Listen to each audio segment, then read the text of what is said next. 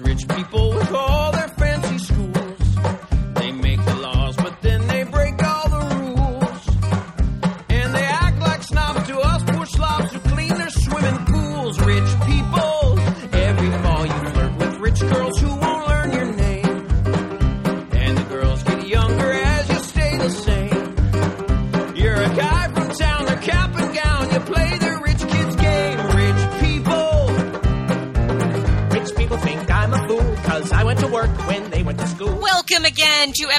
episode 76. Not again because you haven't heard episode 76 yet. Welcome again to the Feminine Critique for the first time, episode 76. I'm Emily. I'm a very confused Christy. I realized as soon as I said what I said that I was misspeaking. Mm-hmm. I can't welcome you again to something that hasn't happened yet. for sure. You know? Yeah, good catch though. I'm yeah, glad you- I, don't, I don't like to start on poor grammar. It's just not my style. Uh, now, on this episode of the Feminine Critique, Christine, what are we covering? we are covering um 2016 recently's High Rise. Is it this year or last year? I know it was Uh, in Fantastic Fest last year. It's one that had like uh, festival runs Mm-hmm. for a while, so it's probably on IMDb uh, listed at as 2015, but realistically, most people saw it in 2016. Yeah. especially now that it's on Netflix. Now this is when everybody will see it. And this is a movie that um, I kept putting on my queue, and then I was like, no, I shouldn't put this at the top because this is so the kind of movie that's going to come on Instant Watch. And we we decided to do it, and I bumped it to the top of my queue. And then, like that day, I found that it came on Instant Watch, and I was able to change it in time. Christine, I was. Well, I'm glad because I feel like one of the reasons why I picked it was because I was told it was on Instant Watch, and then you said no, it's not. Well, it It's was like, weird oh. because I I tend to try to look up those like what's new on, on Netflix this month. Mm-hmm. But the problem is that they'll they'll tell you, you know, coming to Netflix September 15th or so. And then I don't remember this stuff. And Netflix Mm-hmm. Yeah. doesn't do remember in the old days when Netflix was all like one thing, if a movie came to instant, it would automatically go on your instant queue. Yeah. And that don't work no more. I, I, I didn't know that. I could have Yeah. assumed, but I didn't know that. No, yeah, it'll. I mean, you can have it on both, and on your DVD queue, it will show that it is on instant, but it won't automatically go to your queue. So you still have to manually go and put it there. Uh, but I was, yeah, I was very concerned because the worst thing that can ever happen to a person in 2016 um, is, without question, that they get a Netflix disc the day that movie goes on Instant Watch. Nothing worse, folks. Nothing what's worse. the what's what's this life for? God. At that point, why bother? Why bother? now, what are we pairing 2015-16's High Rise with? I some year um, 75. da- what was it? 1975. Seventy five. Okay. it was actually you a very key year because it is broke this- up right as you said the first thing, so all I heard was minute five. 1975. 1995. Ni- So, okay. 1975. which is also the year that High Rise the novel came out. Interesting. Yeah, but what is the movie? Shivers. Yes. David Cronenberg's Shivers. David Cronenberg show, also known as They Came From Within, depending on what your market is or whatnot. I think Shivers was its more common name title. That's what I've always heard, but I like they came from within better. I do too. Yeah, because Shivers just doesn't really say much. Somebody's cold. That's all I got. That's very true. Yeah. And the movie's not cold. People aren't wearing clothing, which makes me think it's kind of hot, even if they're in Canada. But anyway, before we get to our double bill of people living in isolated high rises and um, chaos ensuing, Oh, spoiler. well, I mean, it's I like the people know. They know what they're getting They into. know. Now, but what do they know? What you've been watching since we last recorded? They don't know, so I'll tell them. I want to hear it. Okay. So, um, one of our monthly movie nights, um, somebody else picked the movie Nighthawks. Oh, is this With- is Rutger Hauer? Yeah, and Sylvester yeah, Stallone. this is good times. Billy Dee Williams. I forgot he was in it. Yes, he is. Um, it is a, it, you know, you could say any, any like pick a 50s, 60s, 70s movie and you can be like, these movies are weird. It was a different time. It, so to say it was an, a strange movie, sure it is, but it was still a lot of fun and I really enjoyed it. Um, I dig that one. It played well in a group. Nice. Good. Um, yeah, I liked it a lot. I'm glad I finally watched it. I'm very familiar with the posters and like Oh, yeah. the like VHS, cut like the marketing behind it. Yep. Visually, I'm familiar with, but uh, first time watch, I liked it a lot. Um, I was one of the only people to go to the theater to see Morgan, apparently, because it would seem. I'm really curious what you thought about it. I liked it a lot. Really? They didn't reinvent the wheel. It Mm-hmm. wasn't anything crazy. To say that you called it is to say that you paid attention to the movie. Okay. Um, there was nothing. There was no big reveal, in my opinion. Mhm. It was a good movie with Really lots good of cast.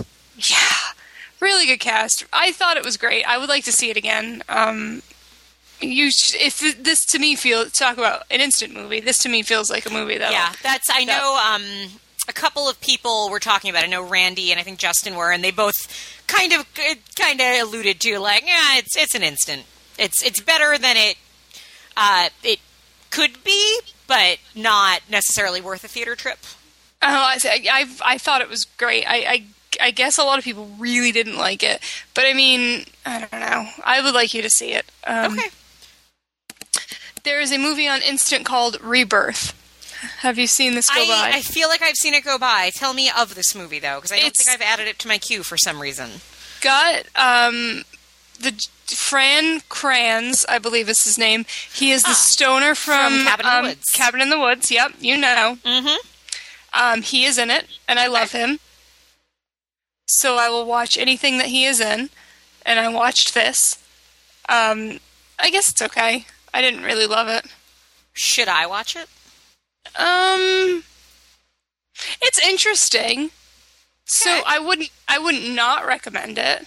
Okay. All right. So yeah, if I had, uh, I'm gonna cheat on my instant recommend. But if I didn't cheat on my instant recommend, it might have been that. Okay. If you're playing Uh, by the rules, that is your instant recommend. Got it. I guess so. But also, this next one could be too. The documentary called Holy Hell. Don't know it. Okay, so it's a cult documentary. Ooh, and it's actually a good one. Oh, it's so good. So it's a, the reason why I had heard about it is because the cult in question actually ended up in Austin. Oh, nice. So like So they could have been a member. they Zach is convinced some of the people in this he recognized. That's badass. so I was like, all right, I believe you, but because they and then then at the end they do that like kind of where like what are they doing now Right, right. type of thing, and some of them are still here, so I wouldn't I wouldn't doubt it. But it was amazing. This is a high recommend. You need to watch I'm it, going to. You know me. I love my cults. and it's really great. Sweet. Um, so went to the theater again. Saw Disappointments Room. Do you know? Mm, no. movie? Okay, so it is. Um, what is that? Underworld. What is Underworld's name? Kate Beckinsale. There it is. Thank you, Kate Beckinsale. Kate Beckinsale is in it. Um, it is written by Wentworth Miller. oh, Um, who wrote Stoker? um, yes, it is. I feel like maybe I would like to know more, but I feel like maybe somebody messed with it a little bit. Mm. It wasn't true to the original story. There are things in this movie that blew my fucking mind. It was it was great. It oh. was not without its faults. There was no like no one in the theater when we went to see it. It I, was I feel like I have heard. I, I. This is the first I'm hearing of that title. Yeah, it's it's great, and I didn't. Uh, I'm bad on me. I love Wentworth Miller, like as a human and an Yeah, me actor and a writer, and so I Stoker's like one of my favorite movies. Yep. No idea he had written this in the theater. It like credits start to roll, and I'm like, oh my fucking god! Well, Bless you, movie pass. well, I'm like, thank you, sir. This is this is why I like this movie a lot. Um, I will rep this movie hard. There are things in it that aren't great. Like I said, I the DJ Caruso is that his name? That that director, he directed it. D- uh, I don't know who that is. He's he directed Disturbia. That's the only thing I know. and got sued over it. Yeah, I he's that's like the only thing. People don't like him and I don't have any real reference point for that, but he directed it and he also has a writing credit and I would like to know if that was in any way a, col- a collaborative writing credit. Mm, yeah, or if it was a director then taking filming his project and then kind of changing yeah, it as he went. because there's some shit in there that feels straight up shoehorned in. Like they, like, oh, let me just film this thing and sneak it in there. Like someone filmed after the fact, mm. talking to no one. Like, Okay. so I would like you to see that too. All right, DJ That- Caruso, I'm just looking him up, also did Thank you for looking that up. Taking Lives. What is Taking Lives? That's- Is that the Angelina Jolie movie? oh, is that the one that um, is the reason I can never tell my mother I'm in a cab? Yeah, probably. Oh, no, that's the Bone Collector. What is Oh, it's a bone collector. You're right. I think of Bone talked about Collector. this. We reference. We need to cover Bone Collector one day because I feel like we talk about that a lot. We do. We do. Taking Lives, I think, is Angelina Jolie, and she gets um, stabbed in her fake pregnant stomach at the end. Spoilers, guys. Two I think. the money. Um, Taking Lives is Angelina Jolie with brown hair. Hmm. Uh, yeah. Point being, there's. Uh, I guess I haven't seen much of his stuff. I am number four. He did. Yeah, which I liked actually, but He's working on GI Joe three and XXX Return of Xander Cage. thank God So he's, somebody needs to be. So he's. I mean, somebody likes him because they're giving him pretty high profile stuff. So, but it sounds like a movie we should cover when it comes to streaming. Please, Okay, you Thank- remember that because I I. I drink more. I will. Um, we watched The Messengers. I think this is streaming somewhere. You- This is the movie with Kristen Stewart in it. Oh, okay. this what movie you- is not good. Is it not good? no, don't watch this movie. I won't. I if you tell me we- in that voice, then I I shan't. don't know why we did. Um, don't watch it. I love Kristen Stewart, but don't watch it. Okay. Um, and you know what? I can't say that. I was going to say another movie you shouldn't watch is The Happening, but yeah, you should. Oh So no, I- we we uh, there there has somehow if people uh, follow us on Twitter, somehow the conversation began that we should cover the happening. uh huh. because I was watching it, Of course you were. but Um, like there's that movie makes me angry with how bad it is. Me and I mean, this is me. I love bad movies. And but there's something about the badness of that movie that is made from so many like decisions that are just made wrong. yes, uh, where like the end of that movie, this isn't a spoiler, but like when characters suddenly make a decision to not care, but it also involves this like eight year old girl that's with them. It's like, wait, are you putting her in danger because you guys decide you love each other? Mm-hmm. Yeah, pretty much. But um, yeah. So one day we'll cover the happening. But anyway, yeah, it really devolved into me screaming about how Birdemic is a better movie than this movie. uh, I think that you could pair them. You could totally do a double billing, and the vote after would be close. I'll say that much. Um, I don't know why we watched it, but sometimes I, I get. I think I make like jokes, and then Zach's like, "Yeah," and I'm like, "Oh no, Oh no.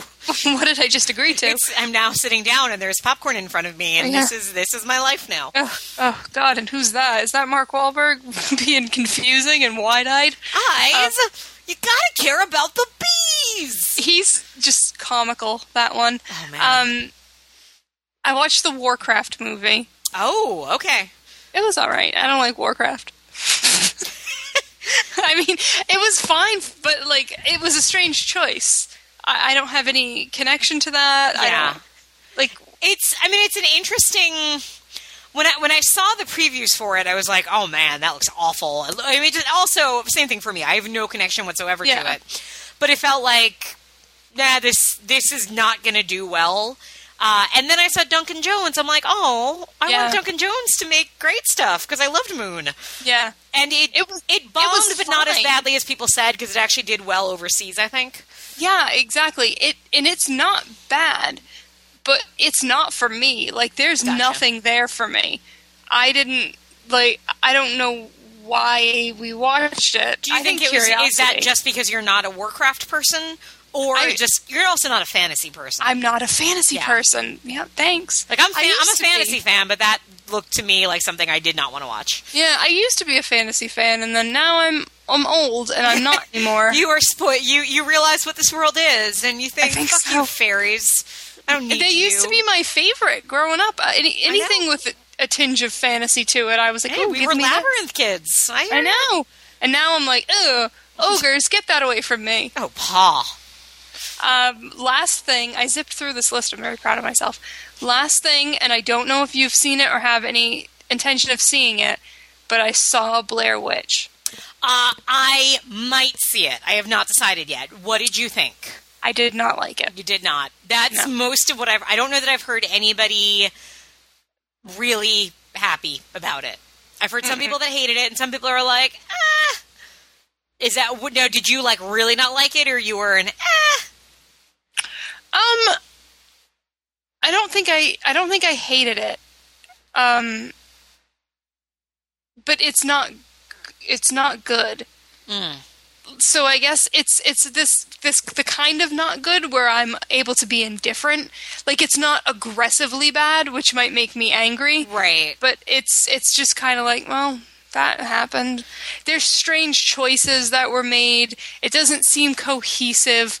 My mom was like oh there's a lot of unanswered questions. Hmm. But not like in she's right but not in the sense of like they really they told such an intense story. I felt like i left and i didn't get it all.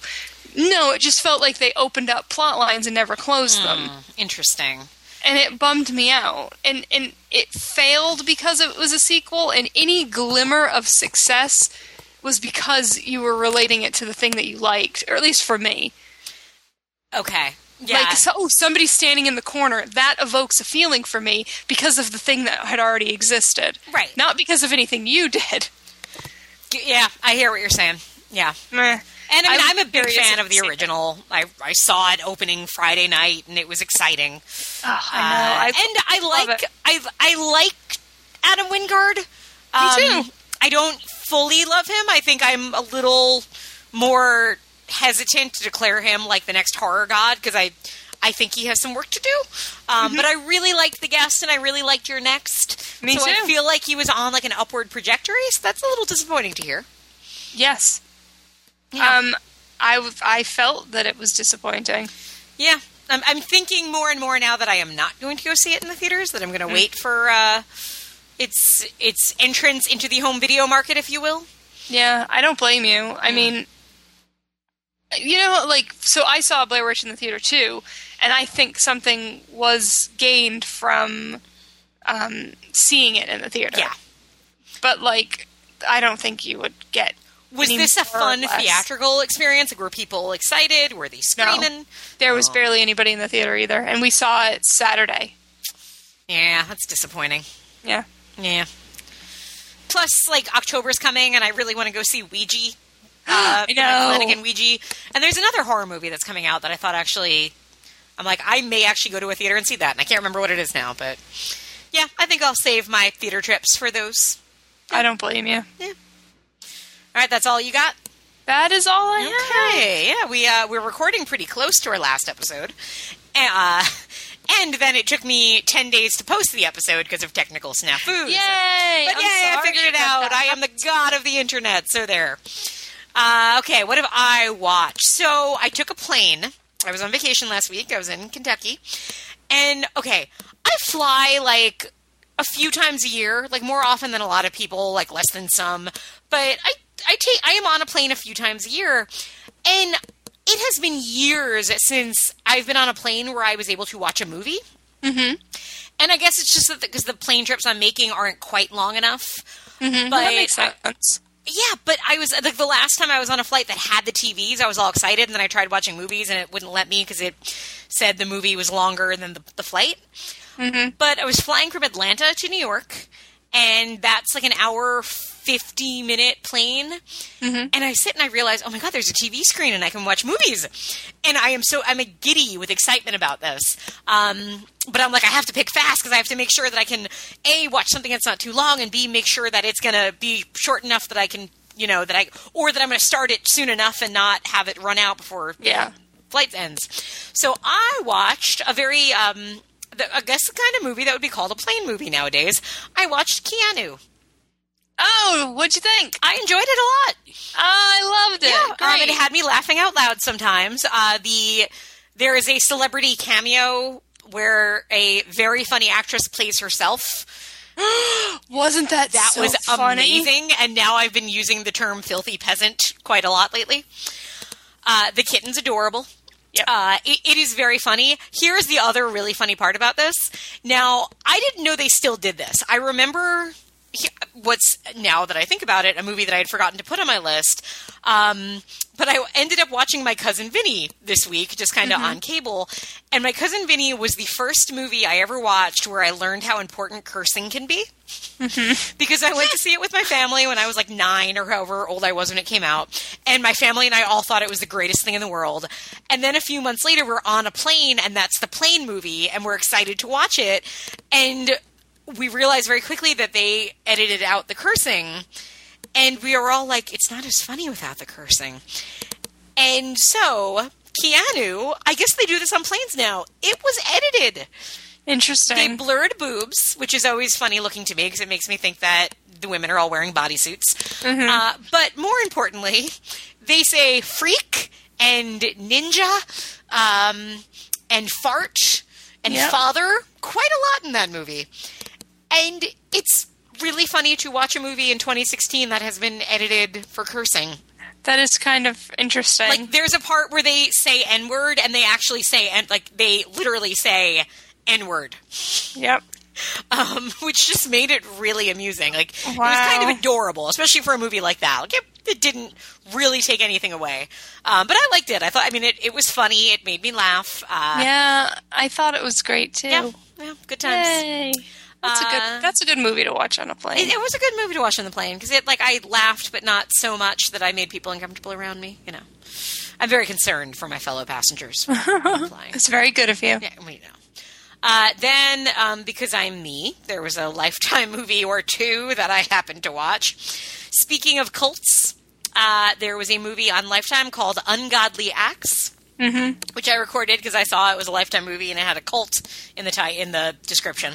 So um, Noel Kahn from Pretty Little Liars, Yep. Yep. plays uh, this like young Christian who's kind of convinced that like not that he's the Messiah, but that like he can lead a cult and that he's going to be like that he knows that the end of the world is coming and he knows that he's going to train people for it.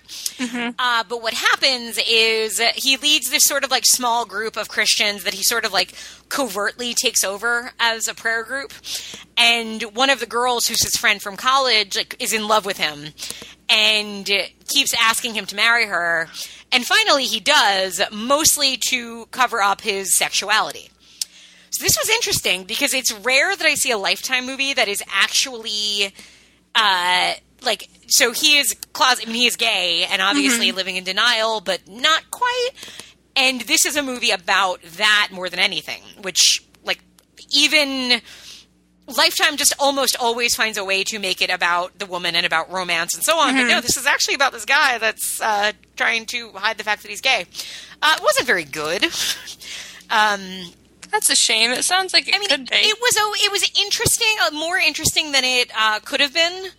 And again, just the fact that like it really was about this closeted homosexual who's also a really scary Christian.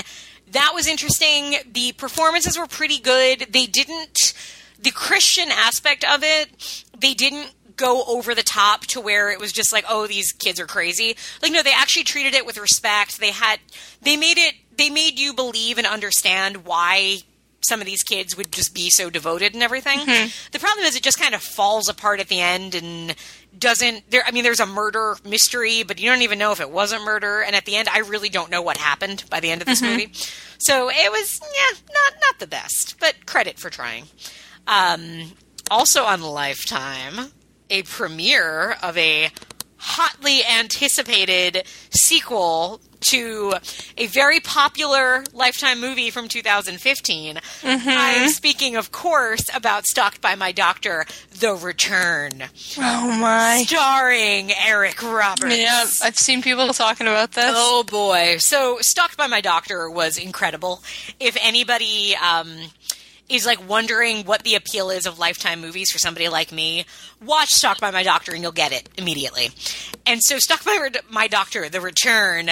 Uh, is is great. Um, and here's the thing that I figured out about this movie. We talk a lot about bad movies and how you know you can't be an enjoyable bad movie if you fully know that you're a bad movie and so on. So, Stuck by My Doctor here's the genius of these movies is that the director Doug Campbell has made like dozens of lifetime movies. He knows what he, he knows the formula, he knows the style, he knows exactly how you make a movie with the word stalked in the title for lifetime. Mm-hmm. And what he does that's genius is he has 99% of the cast play it as straight as possible as a lifetime movie. So all the actors are totally giving the lifetime performance. Mm-hmm. This lets Eric Roberts be insane.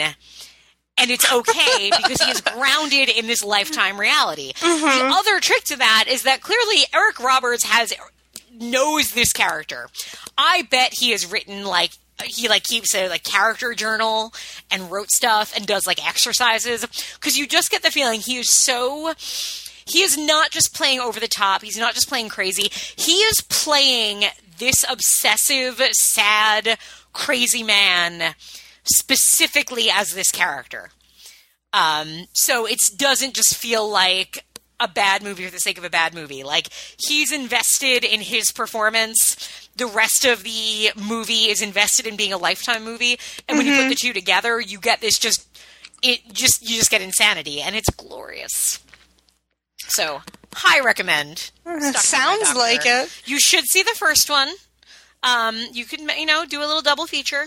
And the movie, I, I don't want to spoil anything, but let's just say I look forward to Stalked by My Doctor, The Return of the Jedi, third one, whatever it's going to be called. So that Stalked by my doctor again. Again. Stalked by My Doctor for the third time. Uh, They, they can work on the, they'll, they'll get clever with it. Uh, okay, another thing I watched. This was on Instant Watch. Um, just kind of flipping around, looking for a horror movie to watch, and I see this one that has a pretty cool cover, and I see the con like a quick synopsis. I'm like, oh, this sounds fun. Uh, and then I didn't think to check the running time. So Oh, the movie no. I'm talking about is called Darr at the Mall, and that is Okay. Darr at symbol the mall. Hmm This, I think I've seen this. Yeah, the not, cover's not like cool actually it's like an seen it. elevator with blood and so on. Uh, this is an Indian movie, which Mm-hmm. is in part why it's two hours. Uh, there is a musical sequence in the middle of nowhere. And I'm not talking like cast gets up and sings, like it just happens to be a like pop star singing for like five minutes. And then I'm like, oh, right, because we're in India. That's what happens. Um, then I, after I realized, oh shit, this is a two hour movie, which again, I don't mean to say that like, oh, f- the horror movie shouldn't be two hours. But there is a certain type of mo- horror movie that shouldn't be two hours. Uh, and this, I realized very quickly, I'm like, this is not a two hour movie. Apparently, it was originally done as a sort of TV series. So I'm guessing it was broken up into three installments, which makes sense. Um, it's actually pretty good. Uh, a really good cast. Like just and uh, the the concept is basically there is this big fancy mall opening in India, and weird things have been happening. People have been dying, but it's a big opening night, and it's now down to just the security guard, some of the investors, and their like uh, you know twenty year old kids or so. And of course, stuff happens. There's a secret, and so on. Um, but it's like it's hard to recommend because it just feels so much longer than it should be, and it doesn't do anything that new. But it does it pretty well. Really good cast where they're not given much, but that you just feel like they are good actors and are selling what they're doing. Um, it has a good look to it. There is a figure skating sequence, so obviously I recommend it for that. I was gonna say this. This movie does seem right up your alley. It, it kind of was in a lot of ways. Uh, kind of predictable. Like you can even kind of figure out what the big reveal is pretty easily. Um, it you know for me, I I don't watch foreign horror films enough in a way, and there's so many major countries that I have such a blind spot to. India is one of them. I've seen very few Indian films, and of them, well, actually, now that I say that, like I've seen what like one Bollywood film, and it was the Nightmare on Elm Street Bollywood film. So yeah, I've, of them I've seen like 100 percent horror. Uh, but I, it's always interesting to see another culture approach, and in this case, it's a very kind of standard ghost story. yeah. Uh, so you know, it's it's there, and if you can get past the running time, it might be worth something. Um, then just a few more. One, so when last we spoke, I discussed the disappointment that was Star Trek First. No, that was Star Trek Generations. Yep. I am pleased to say that the next film, Star Trek First Contact, is fantastic. Oh well, good. Yeah, so this is 1996, I think, or so. Um, this is now, we are done with the old Enterprise and it is on to fully Picard's crew. Um, this is the Borg one, the one with the Oh, Borg, okay. the one with Alice Krige as the Borg Queen. And she is great, and her creation is great, and she's sexy and creepy and scary, and uh, it's it's another case where the you know you, you feel like nope, this was made for this cast. Uh, it's so good. It moves. James Cromwell is in it, and he's fantastic. Alfre Woodard is in it, and she's fantastic. Uh, it's it is funny. It is scary. It is there is action. Most of the cast all get something, so there's a nice moment for everyone, one way or another. Um, it's just really, really good. And did you watch Next Generation as the show? Um, I've seen enough of it. I didn't follow it that closely or watch it into adulthood. Okay, because I mean this. I have a sense of it. Yeah, because I know you really haven't seen the films. This Yes. would be a great one to watch because it's it's entertaining. It feels, um, I guess the challenge whenever you're making a film from a TV show is that you want it to be justified as being a film and not just an extended episode of TV. Uh, but at the same time, you don't want to lose all the things that made your TV show click with the people that watched it. And that's what this feels like. It feels like that perfect case of taking the idea of a good episode and maximizing it into a full feature film. Uh, and Jonathan Frakes directed it, uh, and he he's he directed I think a couple of Star Trek films after this. He's done a lot of TV since, uh, and you get the sense that he really knew the cast so well and.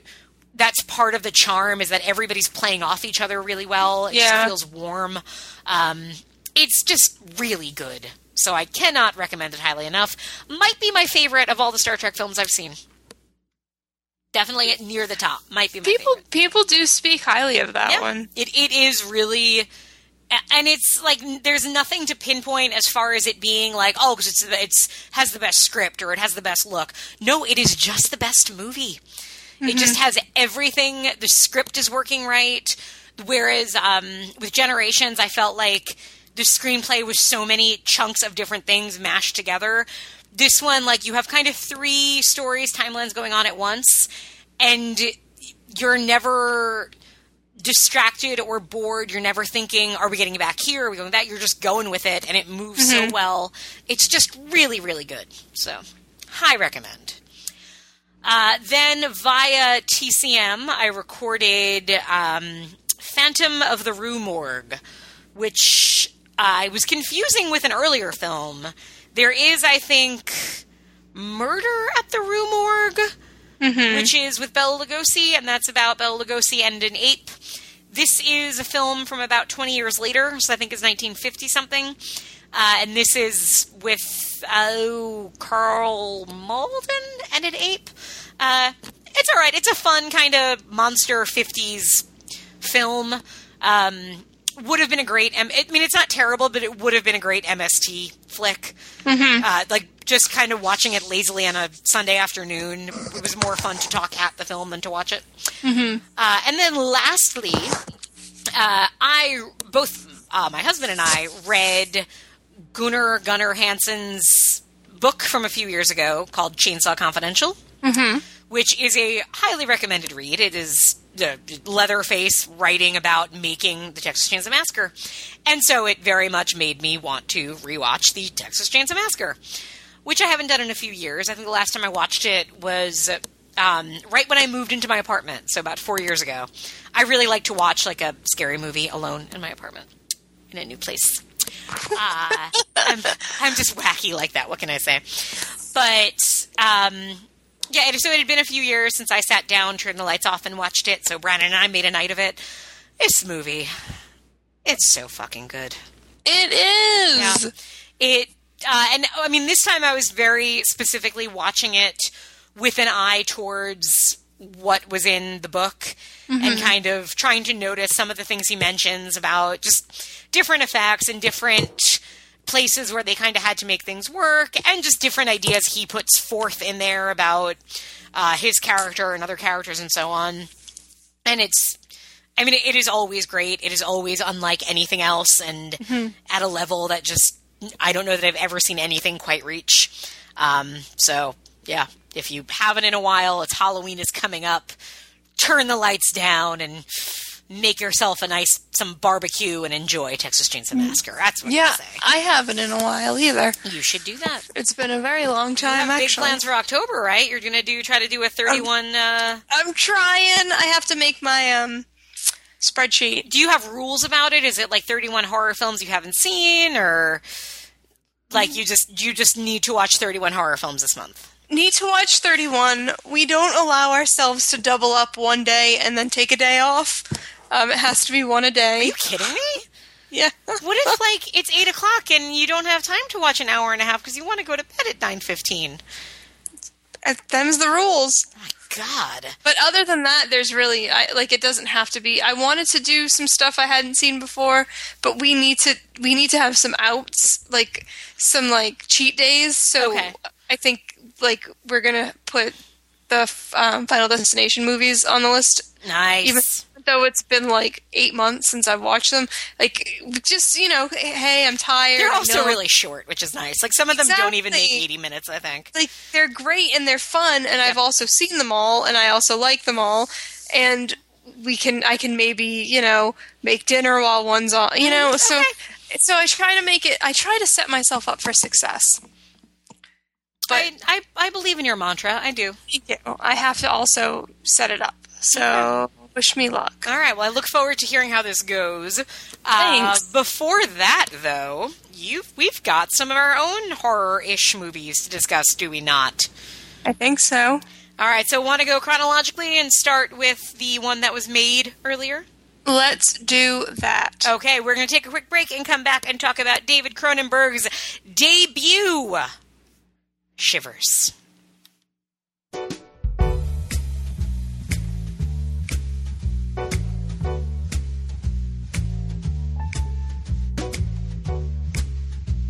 Do you feel that?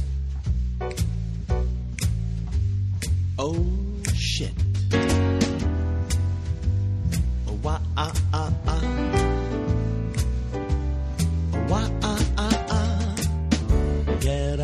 Come on, get down with the sickness. Get up, come on, get down with the sickness. Get up, come on, get down with the sickness. Open up your hate and let it flow into me. Get up, come on, get down with the sickness. You mother, get up, come on, get down with the sickness. You fucker, get up, come on, get down with the sickness. Madness is the gift that has been given to me. I can see inside. 1975, a young Canadian uh, short filmmaker, not a short, not short of stature he's, he's short tall. and he makes film He made short films. He is. He, he seems like he's over six foot. I'm not sure about that. He just projects that. I think. Uh, anyway, young David Cronenberg gets government funding from Canada because Canada is trying to break into the American film market, and they realize what does that best horror films. So we're going to start producing our own horror films that are going to have mass appeal. We got this young guy named David Cronenberg. He's excited. He's got a script. We're going to shoot it taxpayers are going to in part contribute to it, and we get shivers. So, I had seen this before. Had you? I had not no How exciting. Uh, I would like to add that I have seen it via a VH- VHS tape that I bought at a yard sale a couple years ago. Mm-hmm. Um, something about that was very exciting to me to sit down and like have to manually rewind the button and stuff. Uh, so why don't you tell people what the plot of Shivers is? Okay. So, They're in um there's this there's there's this like high-rise apartment building, not to be confused with high-rise. But it is a high-rise but they're in a high-rise and it's like it touts itself as being super self-contained, you know, cuz they're also on an island. Mm-hmm. Jeez Louise. Um um and then there's these parasites that make people want to have sex inside people and they're also sexually transmitted, I guess, but also you can just shove them in somebody's mouth also. You can shove them. You can kiss them into somebody's mouth. I guess they do they come out of penises and go into vaginas and vice versa? Uh, Because they say I mean it's it's implied or or said that it's sexually transmitted, but like it's also like an actual worm type Right, thing. and because I think it's also not a porn film, we can't see them. we can't see them truly sexually transmitted. Look, I wanted more. Well, then, uh, I mean, we see them go into. Me- we see people kissing and sharing it that way. We do see We that. see people having sex or kind of being sexually assaulted, and then afterwards being possessed by this parasite thing. So I think it's kind of if you have a hole, that hole can shoot out or accept a parasite. just as I went to take a drink of water. in your hole. if if you have a hole, If, I mean, that's somebody what it that comes down does. to. Plug it up, right? oh wow, that's that is that is actually the spoke the spokes. Nope the the tagline. I can't talk for, my, for my tampon line. There we go. Plug it up. Yeah. There it is. Uh, what I found it, watching it this time, I had forgotten how. I think it's very confusing in the beginning. This does an interesting thing where it kind of it starts off so you have like this couple that's just like seeing this building so you have the like real estate guy introducing the building and talking about kind of giving you a layout which is very useful because he says we have our own medical clinic and so on and then it, that's juxtaposed with this kind of middle-aged schlumpy guy uh, fighting with a girl like a schoolgirl in a schoolgirl outfit and and he ends up killing her and it's very kind of hard to figure out what's going on Yes. and the film then kind of pieces together that this guy was a doctor scientist who was experimenting with this parasite. Uh, he was using this his young mistress, who is for whatever reason, like again, a high school student. Uh, he was using her as his sort of test case, and she had also been having sex with people in the, with men in the building. Yes. Uh, so there's kind of one other guy that we start with who's had like lumps on him, and his wife is noticing and trying to tell him to go get help. But so we kind of okay. So we see how it starts is basically one promiscuous woman having sex with a couple of guys, and then it's spreading throughout the whole building. And because this building is so isolated, it does not take long for the building to be filled with sex zombies, if you will. Yes. I'd say sex zombies is very accurate. They're, I mean, they are. Let's. They are sex zombies. Uh, it's 1975, so it. It. I mean, it's definitely influenced by Romero and by zombies. Mm-hmm. By this point, zombies are in culture. It's still pre Dawn of the Dead, but you know, we we have zombies. Um, they are a different kind, obviously, because the and and that's what I really dig about it is that these are they're not necessarily undead; they're infected, and all they want to do is bone you. yes. Uh, and it doesn't matter what they started as. And this is like might be my favorite aspect of the film is that you get like this, you know, old woman in her what 60s, 70s sex zombie. You get uh, a like girl, like a little girl sex zombie. You get Yeah. her mother sex Yep. zombie. Like Yep. it's very and it's also not necessarily all heterosexual. Uh, I mean, there are women who are making out and turning into zombies. There's also in the kind of when you get this sort these just manic sexual frenzies, men are grinding on men or grinding on women and so on. So it's just pure sex zombie. Y- yes. It is pure sex zombie. Um, um, it's not. I, it, it's just, the the fun thing about this movie is while it is pure Sex sex, zombie. it's um, not offensive in my opinion. I would agree. Ex- ex- uh, expound on that point, Christina. It's please. it's not because it's. Oh my god, my words are gone tonight. Sorry. It's like universal. It's not. Yep. Um, it's not just ladies getting attacked by sex zombies. and it's not just hot ladies. It's not just yeah, hot it's guys. just it's it's not. It doesn't discriminate. nope, not at all. and and and it, it is more it's much more like a factual thing that this is the thing that is happening and i am going to point my camera and show you this thing that's happening mm. it's not I, I mean, I'll, obviously, it's like a allegory and, and subtext and blah blah blah, but it's also just very straightforward in what it's saying and doing, and it's not, it's not being like crass or shitty about it, which is which is strange when you're talking about sex zombies because it is. There's Yeah. like it is it's I, I guess a, a dude and his daughter. I guess if the ADR is to tell me anything, um, like making out like. But I'm not. I'm also I'm not offended by most things, but I'm not offended by it because Right. it's just the narrative of the story. It's the world that I have been introduced to. Um, this dude straight up is raping his wife, like, and, and it's awful but it's awful because of the the fact it's awful like how if somebody got their jugular ripped out that's awful in a movie because it's just awful things happening it's not like i don't know it's really interesting i thought maybe he would be cronenberg would be more inflammatory with his choices but it was all pretty straightforward yeah, I'd agree. Uh, like this is what happens when there's sex on when there's sex zombies, yeah, it's not. You're right. It's not discriminating. Yeah. And even the characters that are kind of our, the characters that are trying to escape it, uh, it's so it's the doctor and his nurse, played by Lynn Lowry, who is also in the Crazies, which is easily like a film I would pair this with because they they share a lot. Um, both in just also being about like kind of a community going crazy. There's also kind of weird sex things in the crazies.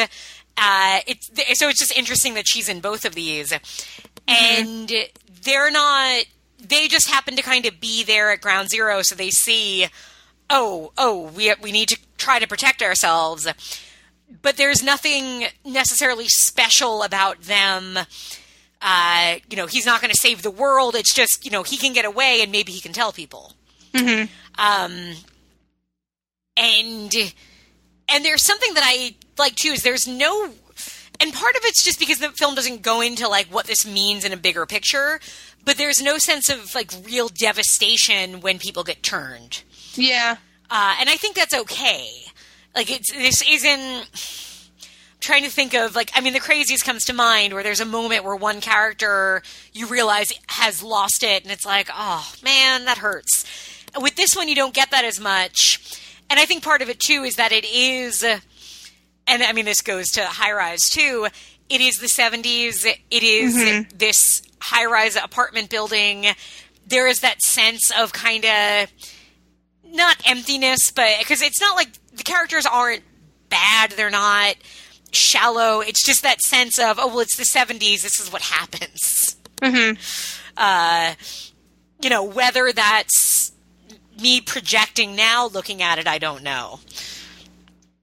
But it, it's hard to separate its time because it's just it's so 70s. no it's true it's definitely a product of of when it was made and it Um, being almost futuristic, like done as if it's future. Like it feels like in 1975, this is the idea of if you were to make a film today and uh, set it in a apartment building with Apple products and everything, where it feels of its time but a little bit in the future. I, I can, think that's I what this I can was supposed to understand be that. like. Yeah. Uh, we got Barbara Steele. Oh, so excited when I saw her great to see name her. show up. I Yep. didn't know she was in this at I all. completely for I remembered Lynn Lowry being in it, but I completely forgot about Barbara Steele. And she, I mean, she just gets to be sexy and you know just what Barbara Steele is, which is kind of this thing that isn't quite human in your film, and that's Yeah, before it- the sex zombie. I mean, It- it- yes, it's even before the sex zombie. She's great. Um, I think there's a lot of people in this movie, and I don't, and I mean that like it's it, it's a good thing. Like it, it really Yeah. doesn't feel like any one person's movie. He's I mean- able to really give you enough um even before we get to like the extras he Mm-hmm. gives you enough characters that you get a bit of a makeup of this building Yeah, and it's it's good because I don't I don't know if I want this story just following one person Mm-hmm. around. yeah because I, I'm following people that are that are infected, that have no idea what's going around Yep. going on, that are like all about what's happening, that are get like there's just so many different pieces to it, and it ends up like kind of almost effortlessly forming a whole yeah and without like overt exposition and like the, like somebody pausing in the middle to like go out of their way to like draw us a diagram. yeah he gives you very little. And even the choice to open the way he does where you have the, uh, this character killing a young woman and then killing himself. I watching it the second time and it's been a few years since i watched it but it made sense to me this time around. But i remember thinking back to the first time i watched it being very confused but i think it all puts itself together so that it just feels like he went for a kind of interesting way to open the film Yeah. not that he was trying to disorient you or anything like that. Uh, and something I love, and I, it's, I mean, I always appreciate this in movies, is that you do have this very, um, you have a lot of different generations living in this building. So you have this old couple who are fairly prominently featured. You have a lot of young people. You have families, and so on. And I think that helps a lot to make it feel like there's more people, just because you feel like there's more types of people. I guess Yeah. um, the on my VHS at the end of it was a interview with David Cronenberg where he talks about this movie, and one of the things he mentions is that um, with his cast he was able to. I mean, obviously Barbara Steele was a name that he was able to get, and some of the other like all, most of the lead parts, which is probably like the four or five primarily featured actors, were real actors, but almost everybody else were essentially walk-in cattle call where I guess also because it was Canadian financed, it was like you have to hire Canadian actors. So they just had op- open calls for anyone to come and audition, and then he'd kind of find parts for them. Mm-hmm. And I think that that makes sense watching it like after the fact, because I think that explains why you have um, these old people and another old person and so on. Like I think it just gives you that mix, but it's because it really was real people. And I don't think any of the acting is so atrocious that you notice that. Um, I mean, there there's some kind of wonky line readings here and there, but it doesn't feel that out of place. Uh, he talks a lot about this was his first real film and how he he was kind of terrified because after like two days of shooting, he was like, I don't know if I'm if I'm doing this right. I don't know that I I think all this time I thought I was a director, but I don't know that I'm I'm this is coming out well. And then he kind of refocused and learned, and he learned from the crew. Ivan Reitman was a producer, and he you know speaks very highly of him. Uh, but he he ends up with, I think, a pretty cool movie. I, I think so too. Yeah. Now, have you seen Rabid, the film that came after this with Marilyn Burns? Mm-mm. Ooh, okay, you should see that. I actually, I think I like Shivers more, uh, but Rabid is definitely it's continuing the themes very much, uh, and it's kind of, in a way, uh, taking you know Shivers is there's this parasite loose in this building and it's all contained to, to this building, and we see it on a, a kind of mass level. Whereas Rabid, it is Marilyn Burns has this parasite and is loose in the world and spreading it, but it's all done through her, kind of.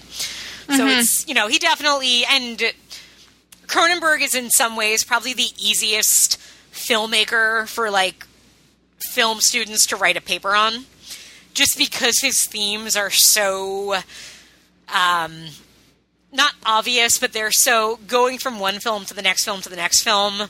It's very clear mapping out of what he's interested in and what he's exploring.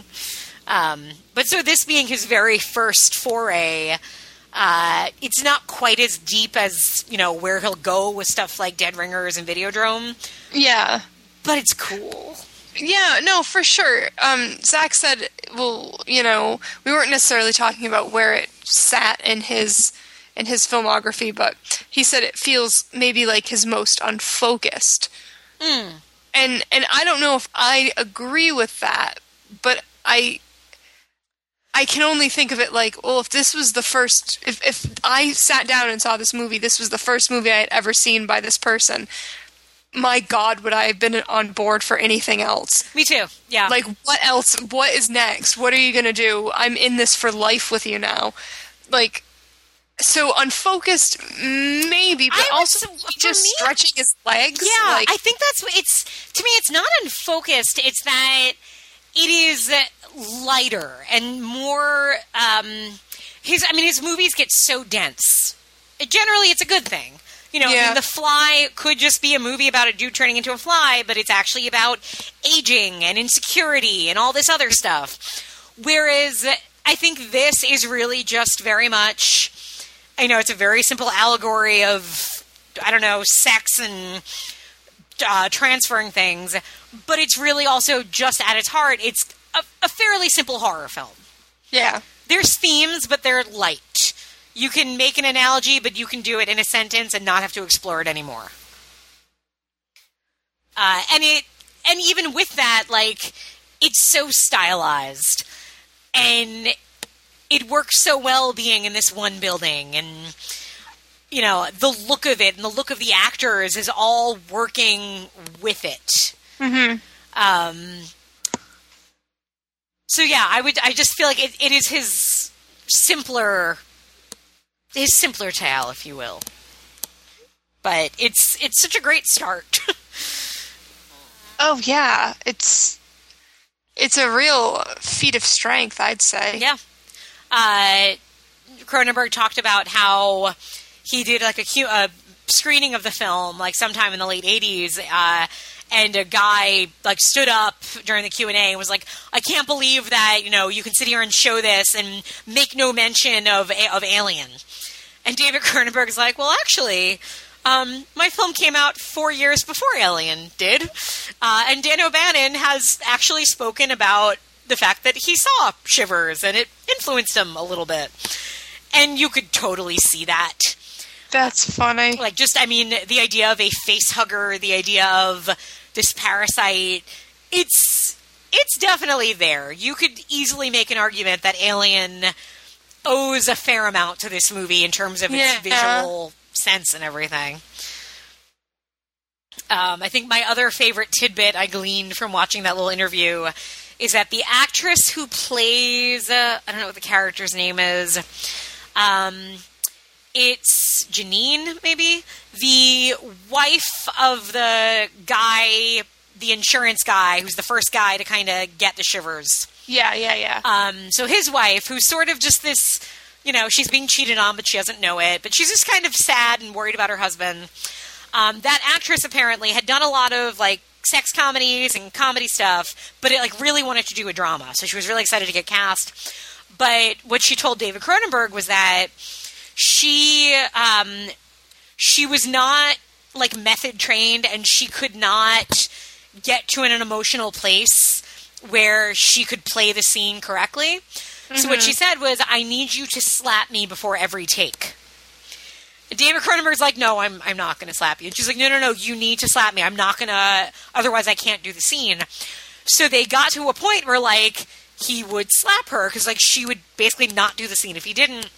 And everybody kind of got used to it. And then one day Barbara Steele shows up for their scenes together and they're about to start filming, and the actress walks over to David, Cronenberg, and he smacks her in the face like three times. And she goes over to start filming, and Barbara Steele like walks over to David Cronenberg, grabs him by the neck, pushes him against the wall, and screams at him, "How dare you do that to an actress? I've worked with Fellini, Oh. and he would never do this." And and David Cronenberg's like, "No, no, no! So talk to her seriously. It's not me." That's But insane. How great is that That's- image of Barbara Steele grabbing David Cronenberg So by off. the throat because she thinks he is slapping an actress? I love it. Yeah, that's pretty badass. Um, something I really like is the way this film opens with sort of a slideshow commercial for the building. I actually loved that. I'm Yeah. glad you brought it up. I had I had completely forgotten. It just right away gives you, you know, we're saying this isn't like an exposition heavy film, and this is a great example of that. It opens with here's the setting of our film. It's new age, it's modern, all of these things are in this building. So it it is pure exposition, but it it doesn't feel like it because it is stylized. It's instantly, especially now looking back at it, and it feeling like a piece from the 70s. I think it's just such a smart, strong way to open this movie. Mm-hmm. Um, and that's very cool. It is. It was. It immediately pulled um pulled me in. Like I instead of I don't know. Some sometimes things will start and like opening credits will roll, and I'll I'll, I'll be kind of like half there. Yep. Like I'm still not in, but immediately like I stopped talking, wasn't touching my phone, wasn't mm-hmm. like okay, what's this? What's happening? It was really. I, I definitely noticed it, so I'm glad you brought it up. Now, did you watch this before or after High Rise? After. Okay, just curious if that, if if, if there was any effect of that. For me, I did too. I mean, again, I've seen this before, but I watched it just yesterday, and it was it worked for me to kind of contextualize then High Rise in this context in a way, I guess. Mm-hmm. Of thinking of it similarly with the whole here is the new age apartment for this age. Um, the there's one sequence that I also thought was just a really good horror movie sequence mm-hmm. when the the main doctor is running. It's it's kind of like his last escape, his last chance to escape from sex zombies, and he's running through the pool. He's running through here, and he gets outside, and it's this dark With the hill, yeah, oh, and they just start emerging. It is a. I mean, David Cronenberg obviously has produced some of the like most memorable images in horror, but never something quite like this because he doesn't. He ha- doesn't make didn't make many of these kinds of movies, mm-hmm. and so yeah, this brilliant. Just it's dark, it's dark, it's dark, and you just start to see a shadow and a person, and then you realize, oh no, it's a whole line of sex zombies Yep. and it's effective, man. Uh, now, do you have more to say about it? That's most of my Um, notes. I walked away from it feeling like it was a really simple movie. Um, and I don't know if I feel that way about. I, I like Cronenberg quite a bit, but Yeah. I feel like he gets he he he moves away from kind of the simplistic power that this story had. Like it was it was a sex worm thing Yep. like but it was it, that was enough it was perfect Yeah. and you never you know you're stuck in this this building and at the same time that you feel claustrophobic because you're stuck in this building it feels extremely spacious and like there's a lot of story to tell Yeah. and a lot of movement to make it's really expertly done um And it's very, like, it would have been very easy for him to have, you know, I mean, he has doctors in his movie. It would have been very easy for him to have one of them give a speech about um, what this is doing to the people. And you could have blatantly editorialized, I guess. yeah And he doesn't do that. He doesn't have to. Like, there's no, uh, you know, the, the sex zombies are saying things like, you know, come, enjoy.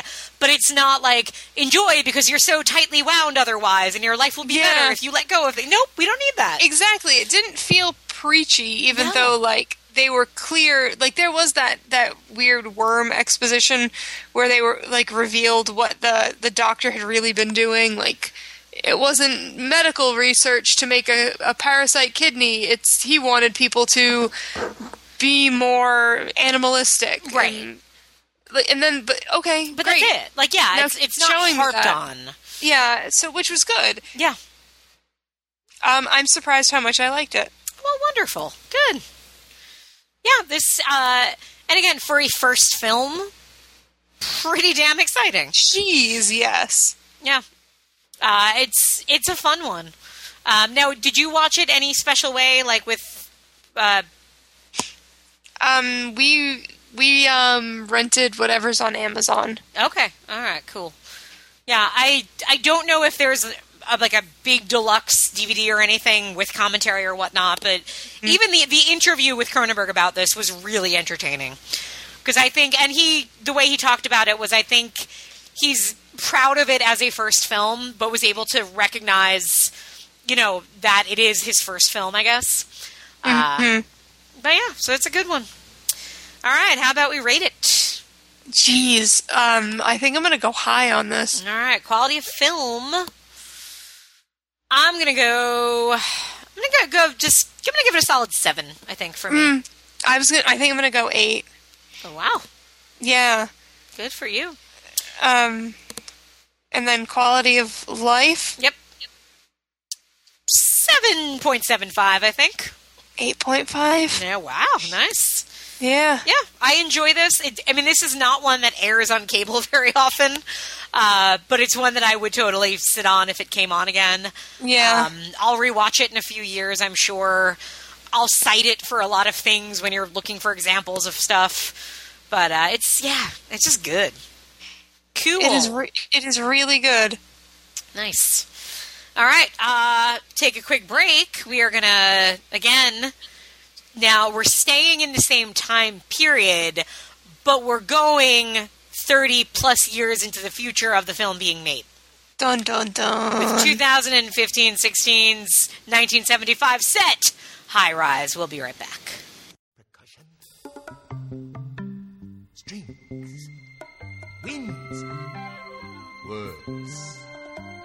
There you see her, sitting there across the way. She don't got a lot but there's something about her. And you don't know why, but you're dying to try. You wanna kiss the girl. Yes, you want her. Look at her, you know you do. Possible she wants you to. There is one way to ask her. It don't take a word, not a single word. Go on and kiss the girl. Sing with me now. Sha la la la la la bayo. Okay, Ben Wheatley is not a stranger to the feminine critique. Uh, we have covered A Field in England and Kill List. Uh, we have spoken a little bit about some of his other stuff. Uh, I, I think I have gone on record as saying I will see anything he does. Uh, Yes. He excites me. He is exciting as a filmmaker. He seems to have a lot of the subject matter that I get excited about. Uh, he seems to as well. So he adapted J.G. Ballard's High Rise, which was a novel written in 1975. I'd read it maybe a year or two ago, and then got really excited when I saw that Ben Wheatley was making a movie of this film, of this book that I read and really liked. Uh, and this is the movie we got.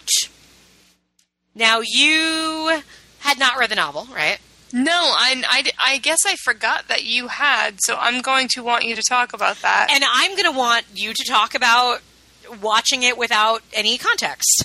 okay. because like many a film um, this i mean this is a case for me that happens quite often i it, it's it's hard for me to really know what my opinion on this movie is because it is it's very close to the novel i'll say that much um, it is a pretty faithful adaptation the differences are there i mean there's minor plotting character stuff that feels just well because you're making a movie you're not you don't need all that and so on Yeah. uh, if memory serves, I think the book is um, the perspectives flip kind of back and forth between Tom Hiddleston char- Hiddleston's character and the character of um, Wilder. In the book, kind of goes back and forth a little more. Uh, but as far as plotting and basic attitude goes, I feel like it's a very faithful adaptation, which is what makes it hard for me because then I'm just, it's hard for me to separate a book that I read not that long ago.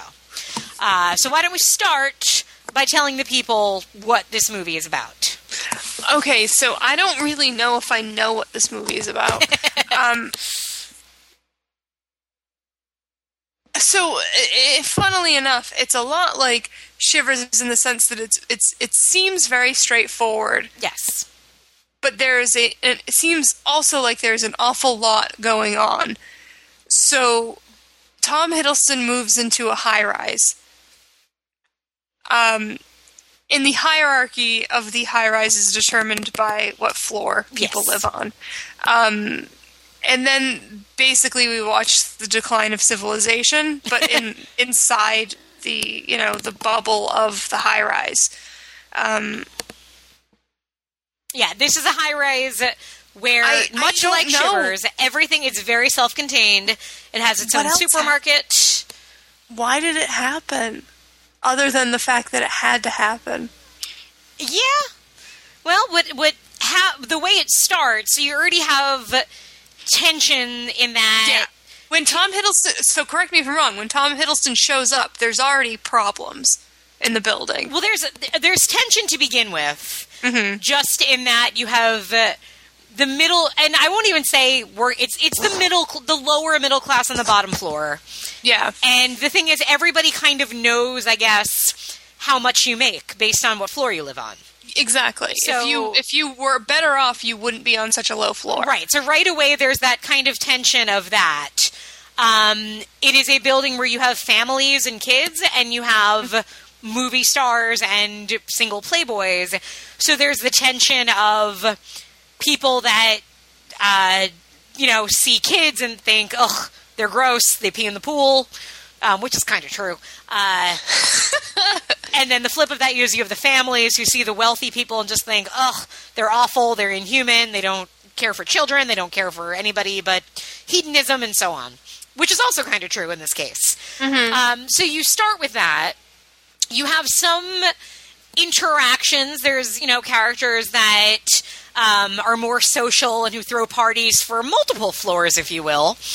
And then at the very top, you have Jeremy Irons, who is uh, the architect of this building, and his wife, who is pure, snobby, um, very materialistic, uh, throws parties where everybody dresses like it's 17th century France, 18th century France. Um, so you have that automatic case of there's going to be some tension just in that you're all living in in this same building and you're using the same electricity and you're shopping in the same supermarket and yet you feel like you are classes above or below these other people.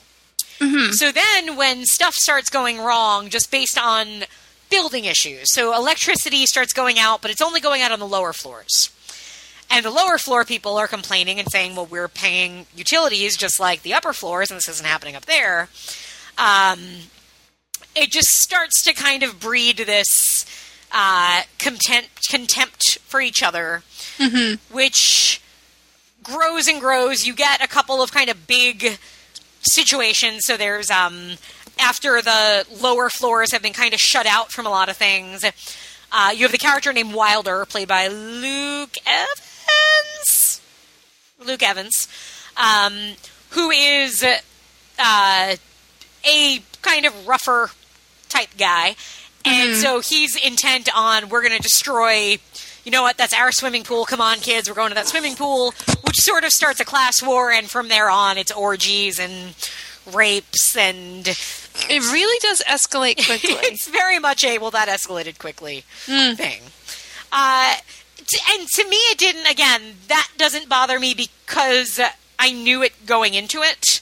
Uh, and the movie opens in a kind of it opens the same way the book does with you kind of see shit's gone down you see bodies you see chaos you see tom hiddleston grilling up a dog yes, yes. and I believe the opening line of the book is it wasn't until Robert was eating the dog that he real that he looked upon the events and thought that was strange or something. Mm-hmm. So it's definitely like the start of saying from the beginning, shit's going to go down wacky.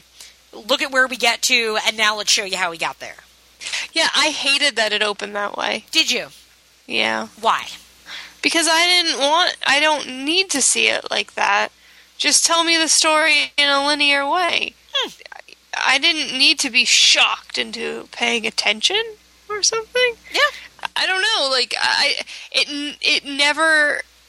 uh, Okay, that's what ends up happening. I would have been more, you know, just glued to the screen because it was it was crazy. Here's It a was- question. Yes, go. Would it have been different if it wasn't if let's say they opened on a character eating a dog, but that character wasn't Tom Hiddleston's character? Mm-hmm. Because Tom Hiddleston plays the character of Robert Laing, who is very much your into this building. So he is like in the middle floors. So he's kind of right where you know, he is a doctor, so he is educated, but it's also he is working rich. He isn't um, born rich or, you know, uh, forget all the words for that. yeah. Uh, he, you know, he is right in the middle where he kind of seems to have the interest in social climbing yes. uh, but not in a at least in the beginning not in a way that turns you off from him you just see him like oh he's flattered to be invited to a party on the 40th floor Yes. and he's really pissed off when he's laughed at when he enters that party and he's not dressed right and they call him a derelict and throw him out of the party you could see that pisses him the fuck off Yes. uh, really badly to where he does something very unethical as a doctor um but so he is very much oh yeah, I forgot about that. Oh yeah, yeah. So he and that's and I think that is uh, one of the more interesting but maybe challenging aspects of the film is his character because he's presented in some ways as your everyman entry into this world, Yes. but there's a lot of shit going on with him. Yes. And so, uh, you know, he's he's a he's presented at which I like. I like that he's sort of presented as a good guy for a while. He's really nice to. There's um, uh, Sienna Miller plays kind of the um, building, uh, like. Me, not mean girl, like she's just kind of she knows everybody in the building. yeah, she's the gossip. Yeah, and she has yeah. a son, like who's kind of like a geeky son, and he like he tries to. He's really nice to the kid Yeah. for the most part. Like he says some accidental shit to him. Oh, so funny. That's a great moment. But And like it he's really he's trying. Like he's he's trying clearly. Like he seems like at in his heart, his natural instinct is to be a nice guy. yeah. Um, which I think is what makes it more effective when he goes pretty extreme. Yes. But I wonder if opening on him at that extreme is actually the right decision or not. in my for me I, I didn't it didn't work i think the intended way i it took away some of it some of the surprise i know part of you know that whole if if you could if something was spoilable then it wasn't that good anyways mm. because it shouldn't hinge on the reveal or the twist or the secret. And i believe that wholeheartedly. But when it's a like kind of like like a character study and we're going to see someone's descent or climb into some Right. new state of being i don't want to know that that's what's going to end up happening because there was never anything crazy enough to get him there. I mean, it was all crazy and it was all interesting, but it wasn't like he got possessed and that's why he's like Right, that. right. It, it but so like I just wish it would have been more like a we're gonna we're just gonna watch as this happens. Mm-hmm. And you're not gonna really understand, and it's gonna seem really crazy. And why don't they all just leave? And oh, look, he's eating a dog. Yeah. That's that's what happened. Yeah, I don't know. Yeah, I, I think it's you know I often don't like uh, movies that begin with the end. To me, high tension. I know people complain about high tension for the twist not making sense. For me, what I hate about that movie is the fact that it opens and I'm like, oh, okay, so that character is responsible for things, and then the movie confirms it, and I'm like, all right, that would have been more surprising if I didn't see it in the opening scene. Yeah. And I think that is the case here. Uh, and again, the book starts that way. I don't think the movie had to. And I think if there is. Oh, does the book starts that way? The book starts with. Yeah, the, the opening line of the book is about Robert Laing eating a dog. And, uh, you know, How does it work in the book? So it opens with him. But like, you do, do you feel good about it? Were you like, all right, I, I like this, this Uh, story? I mean, it opens on a shocking. In, I think it's different in a book because I, I feel, and this I, I'm going to make generalizations that aren't necessarily true for everything, but I think in a book, I don't necessarily have to be surprised for things to really affect me in a book. Mm-hmm. In a movie, you know, it's that constant argument about spoilers, I guess, and how Yeah. you know people say, oh, like you were saying, oh, if it if a movie if a plot could be spoiled and that ruins the movie for you, oh, then it wasn't that good a movie to begin with. No, no, no, Yeah. that's not what I always complain about. What I complain about is saying. If you tell me something that the movie was going to reveal at a certain time, the movie wanted to reveal it to me, now you have deprived me of the experience of what that movie was meant to do for me Yeah. right? So, Fight Club, you know, does it work if you know the ending? Sure, it does. But do you ever get to experience that movie the way David Fincher wanted you to if you know that ending? No, you don't. Uh, and I think with books, it's it's rare that I mean, I guess there's exceptions. Like Gone Girl, yes, there was that moment of holy shit in Gone Girl when you find out stuff Yeah. but with you know Salem's Lot's a great example of a, of a book that opens with the ending. You know in that book who that at least these two characters make it that nobody else does and they've moved on. And it sets something up but it, and it it's not like it spoils it because at a certain point you're not you're so into it that you're not thinking back to this, you know, um, preface in the beginning. But um, in a movie, there is something to. I think you have a shorter memory, maybe, right? A movie takes two hours. A book I- usually takes longer. I almost said that if a book starts like that, maybe I mean part of it might be that you have more time to forget. But Yeah. I, I think you might understand what I'm saying. I didn't say it because it sounded stupid. That's why I didn't say that. But I think you might understand what I'm trying to say. Not that you ha- maybe have I'm a, I'm a, I'm not afraid to say something stupid, is what you're saying. but you get like you're able to get more distance from mm-hmm. that. yes. We can't get Yeah, that you're sitting down in presumably one sitting to experience this movie. You're not gonna. It's rare that you're gonna forget what you saw only an hour and a half earlier. especially when it is that shocking. Yeah. You're going to hold on to it and you're going to constantly be thinking, is this when we're going to get to this point? Right. Yeah, I agree. I, I think It didn't undo the movie for me, but I, I identified multiple Yep. times that it would have worked better for me had it not opened that way. I, and I think that as you say that, I think I completely agree. I think it, it's funny. It reminds me of the Wicker Man, and there's a lot of different cuts of the Wicker Man out there. And I don't know which what the one I saw first was, but I know that for me, the reveal about uh, Edward Woodward's character was shocking because I j- didn't see it coming. Mm-hmm. And then I, the next time I watched that movie, the opening scene is characters talking about him that blatantly spells out something very key about him. yep. And I thought, oh man, I'm so glad I didn't have that the first time. Mm-hmm. And I- I think that's that's the case here. And I, I yeah, I, I I wish it hadn't that it just opened on him entering the high rise for the first time or moving in. Because you're right, I don't think it needed to show you this is how crazy it's going to get. No, because it's it's it's it the, the the story's not about that so much. Like I don't need you to to show me the height and then we'll slowly build back Right. up to that. Like take me along the journey, make me lose my mind with them. Yeah. I think also a part part of, you know, if you were to read that there's a bit of uh, you you're out of sorts. You don't you feel like you're just dropped in the middle of things. You can't you can't get your bearings. But with this, you're immediately looking at Tom Hiddleston, and you know that that's the main character. Yep. So you you can never. If it had been like Joe Schmo, and maybe you didn't recognize him, Yeah, and even watching it, I was thinking that with the other, there's a couple of other characters that are show in the beginning, and they even say one of their names, but I forgot about them as I'm watching it. Mm-hmm.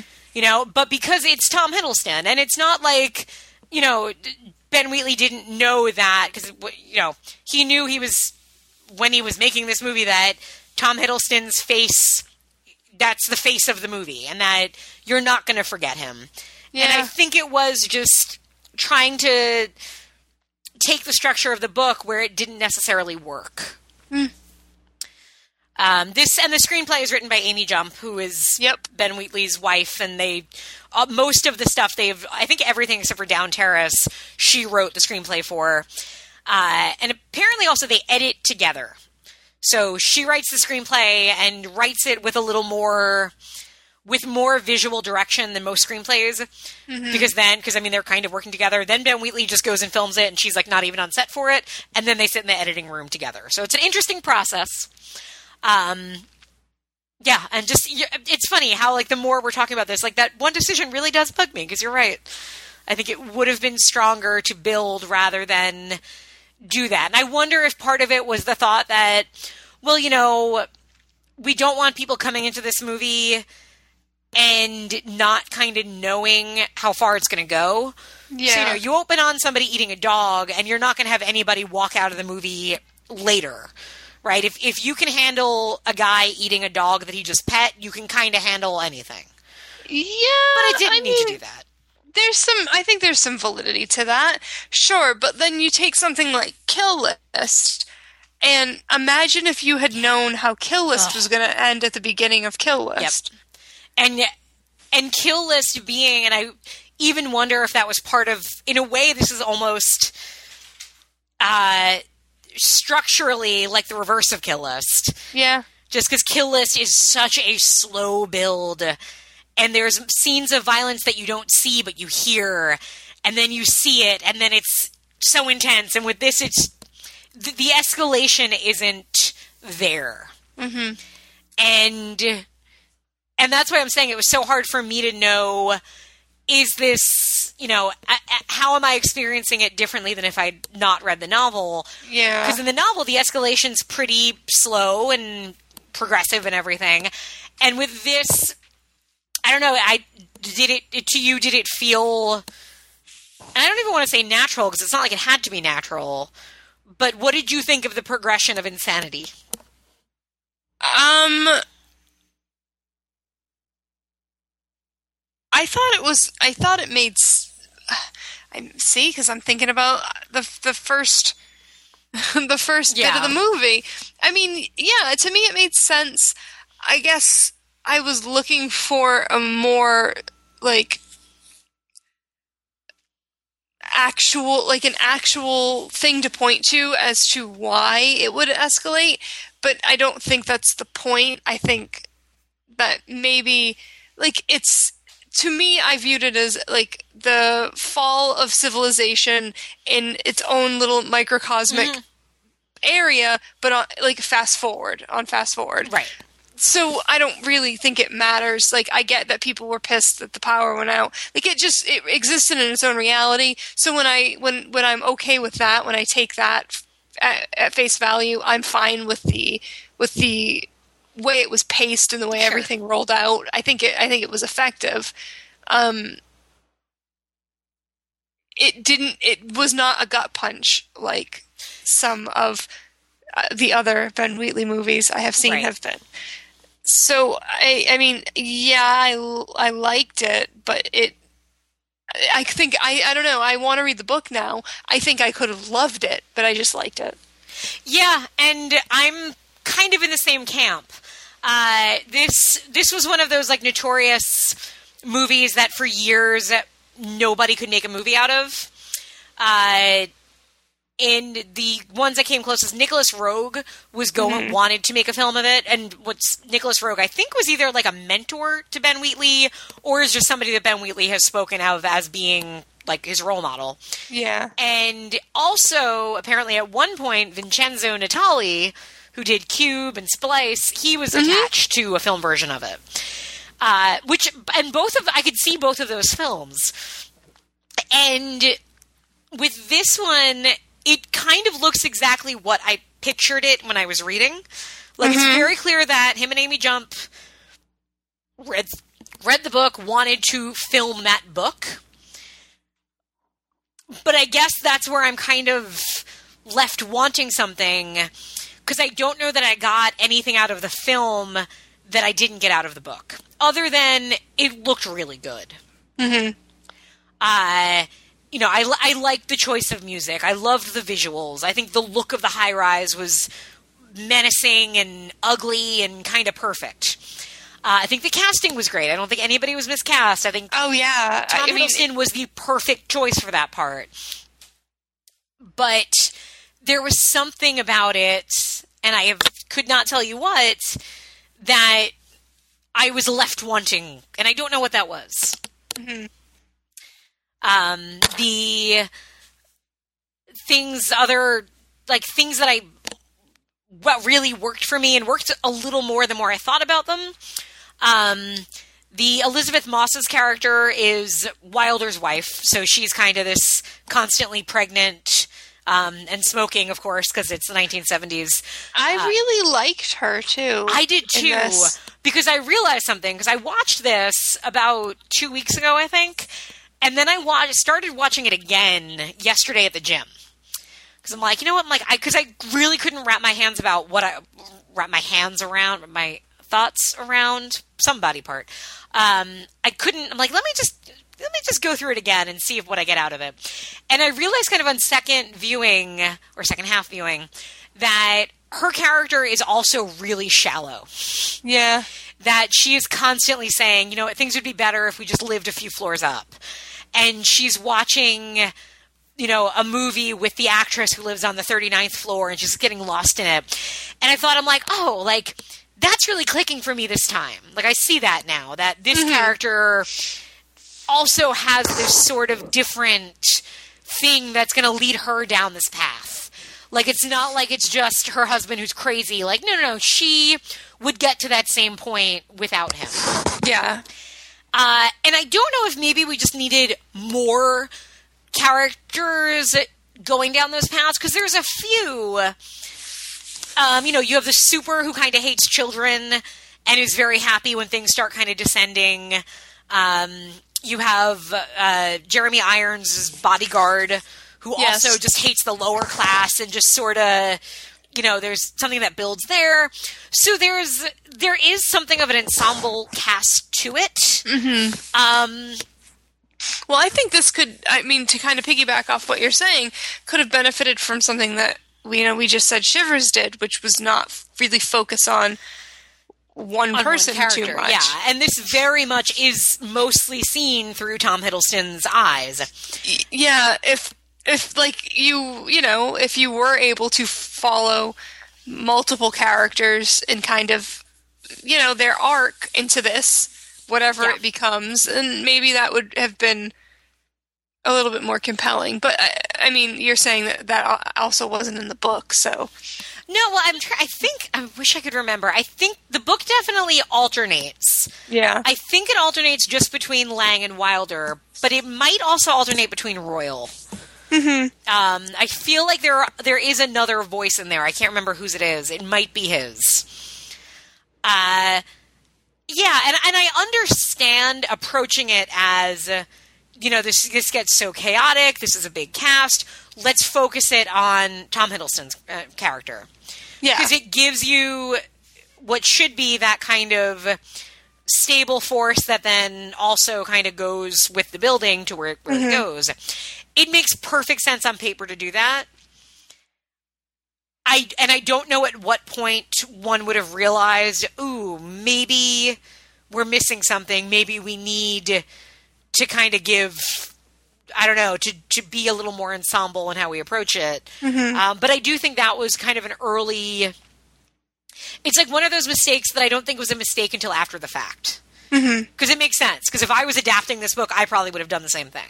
yeah But just the final result means, yeah, there's something missing, and part of it is maybe it's because I never uh, take anybody else at more than character at more than plot value as opposed to character value. Guess.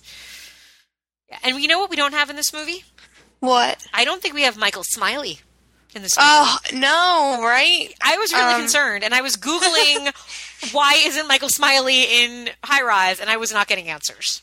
well i'm sorry but maybe maybe one day you'll find the answer. It just seems weird. Like he's his he is his he's Ben Wheatley's Dick Miller to his Joe Dante. Like he's in all of Ben Wheatley's movies, and he wasn't in this one, and that worried me. I hope they didn't have a falling out. i'm sure they didn't maybe next sad. time Remember when Ewan McGregor and had that fight with Danny Boyle, and now he's never in another Danny Boyle movie because of it? Yeah.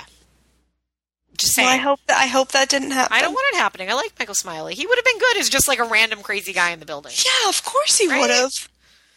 I mean, the rest of the cast is very good. Um, Sienna Miller's great, I think. Yeah, everybody was really Yeah. good. Um, it was it was a good movie for sure. But I mean, Ben Wheatley, I'm sorry when you inevitably listen to this. Obviously, I'm sorry. morning workout. You're just so amazing. really maybe. I hold you to too high of a standard. Oh, I definitely do.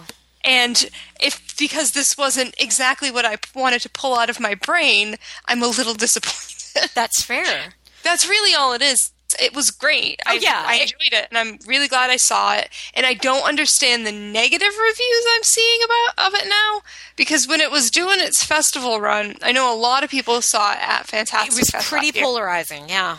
Um, I people I trusted seemed to be on board, and I was like, "Oh, I'm excited to see this." Now, as it's more readily available, I'm hearing a lot of negative stuff. Um, I don't think the the intense hatred of it is really um, justified. it's not a bad movie. Yeah, it's. I mean, Ben Wheatley is is a director who I think every one of his films are going to be a love or hate in a lot of ways. Yeah. because of the subject matter. I mean, Sightseers is a black comedy. Very few black comedies find middle ground with people because of because the subject matter matter is so dark that it's either going to turn you off or you're going to embrace it and you're going to enjoy it. And especially all of his stuff, which is so uh, to eleven. Everything he does is to eleven in different ways, right? In a field field in England, which is so different from everything else. It, you know, and again, I and I, I think I've, I said this when we reviewed it. I could understand somebody not somebody hating it, but it's an accomplishment for what it is. Mm-hmm. and that's kind of how I feel about this one. It's it is a good movie. It is a good looking movie. It's you know, it is well acted. It I get in in in an odd way, it's probably Ben Wheatley's like most conventional film. Aside from him having his probably his biggest budget, I have no idea what the budget was, but it's clear this was made for a lot more money than Kill List. Mm-hmm. And he has real recognizable actors. He has Jeremy Irons in his movie. And it doesn't feel like it's one of those, oh, you know, sometimes when you when a director goes to Hollywood, it doesn't work. It's not that. It's just it's something in the way they approach the material, and I think almost being too beholden to the book. I th- it just I don't know, or maybe there was no way to make. Maybe this is an unfilmable book in that sense of you were never going to get that same effect on film. Because Yeah. if there was somebody that could do it, it would have would have been Ben Wheatley. Yeah, I, I wish I could also like verbalize what's missing, and I don't know what it is. But there, I enjoyed watching it. I I think for me, I would have enjoyed it more without the book, mm-hmm. just because the concept itself would have won me over. Like this is the kind of concept that I will enjoy as long as it's done well enough. I would have loved this movie, but I think having the book in my head. I don't know. Just loving the book and liking the movie just felt like they're like, oh, what's missing there? Yeah. Yeah. No, I kind of felt the same way. It didn't. I I, ex, I could have been blown away by it. Where whereas I'm just kind of like, oh yeah, it was good. Mhm, You yeah. you should watch it. Yeah. And it goes back to what I always say about adaptations and how I always want an adaptation and not a translation of a book. Mm-hmm. And, you know, this movie looked exactly ha- as I pictured the book. Which, on one hand's cool. On the other hand, it's like, oh, I feel like there should have been something I didn't think of. Yeah. like, I'm not that great. I must have missed something. No, I I get what you're saying. Yeah. Um. I did like the um like and this I think is added is the when he goes to that party and they are dressed like the French aristocracy of Marie Antoinette's time. hmm Like that was cool and that I think is not in the I like there's a party in the book but it's not that, I don't think. Um and it just feels like this cool weird thing that works on film. You have this orchestra, chamber orchestra playing an ABBA song and that really was where it was like yeah like this is this is where it feels like a film and not just translation of a book hmm uh, and and that happens with a lot of the visuals when he's in the elevator locked in there alone that's where it kind of comes to life for me because it that, that's where it's you're using the language of film, not just the book, to tell this story. So I guess that's where I, you know, wanted more. Yeah, I can get behind that. cool. Glad you agree. Uh, but yeah, Um, glad I watched it. me too. Yeah, I had been looking forward to it for a very long time. I had. I was worried uh, that it, it. I thought it might um, knock Kill List out of the top spot. It didn't. Safe and sound. Good, good. Um, yeah, no, Kill List is still my number one. Probably followed by Sightseers, Down Terrace, Field in England. This this might be above Field Field in England. For me, it is. Yeah, for sure. Yeah, I, I think it's I think it's right between them. But uh, Field uh, Kill List and then Sightseers for me are where I'd go. I know his next film is like also a pretty big budget something. Um, and again, I am excited by everything he does. I'm excited by everything Amy Jump does. She apparently does not give interviews; like she just doesn't talk to the press, which is a shame because I'm like I really want to know more about her. Uh, but it's you know he is he is still a filmmaker to watch, and I am excited by his stuff. And I, you know, I wish I could really nail what's not. You know, I, I wanted to like this more, definitely, but I do like it. Uh, yeah, it's about where I fall. I do recommend reading the book, and and and more than anything, I recommend reading the book for those who are going to see this. Watch the film and then read the book, because otherwise you will have the problem. Oh, okay. Because I mean, because that's and Well, for me that's usually it. the case. It's it is as mu- as hard as I try. Uh, it is very it is impossible to not have the book in your head when you're watching a movie. There's no way around Mm-hmm. it. Even if the movie is taking liberty, that's great. That's what I want it to do. But I'm still thinking, oh, I wonder if this character had that is working from the same motivation that the character in the book would have had, and so on. So I definitely Mm-hmm. think this is a case where I think you'll also enjoy it more as a movie without kind of the ghost of the book in your head. Um, but it's a great book, and I highly recommend Mm-hmm. it. So, yeah. Do you have more to say, or should we rate it? Let's read it. All right, let's do it. Quality of film. Uh, uh, I gave Shivers a seven.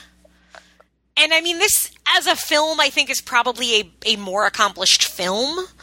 Um, so I'll go seven Yeah. point five. Seven point two five. So, somewhere seven- between there. 7.5 for me because I mean sure it's certainly more accomplished as a, as a film but uh, from a story standpoint I really have a problem with that opening. Yeah.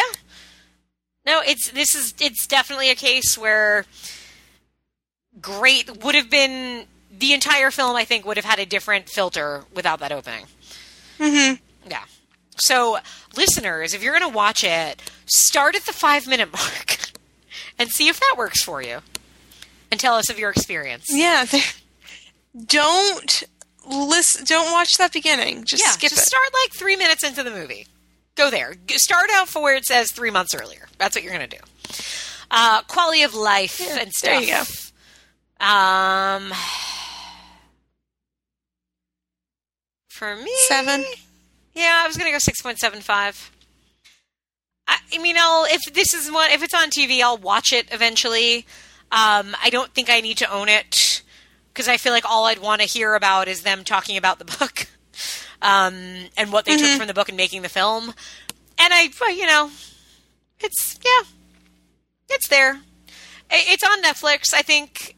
I think most of our listeners should watch it, just because I think it is Oh, definitely. the type of film that you're gonna you're going to be entertained.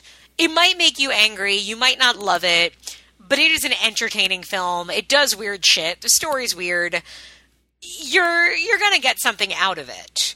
Uh, and then you can figure out if you're if you're lacking something as we were and then you can tell us on our facebook group or twitter at, at the feminine at Please feminine do. podcast uh, or facebook the feminine critique on facebook Uh, all right, so that was High Rise. Uh, what was your wait? What was your quality of life? Seven, you said. Did I make that up? Yes. I made that up.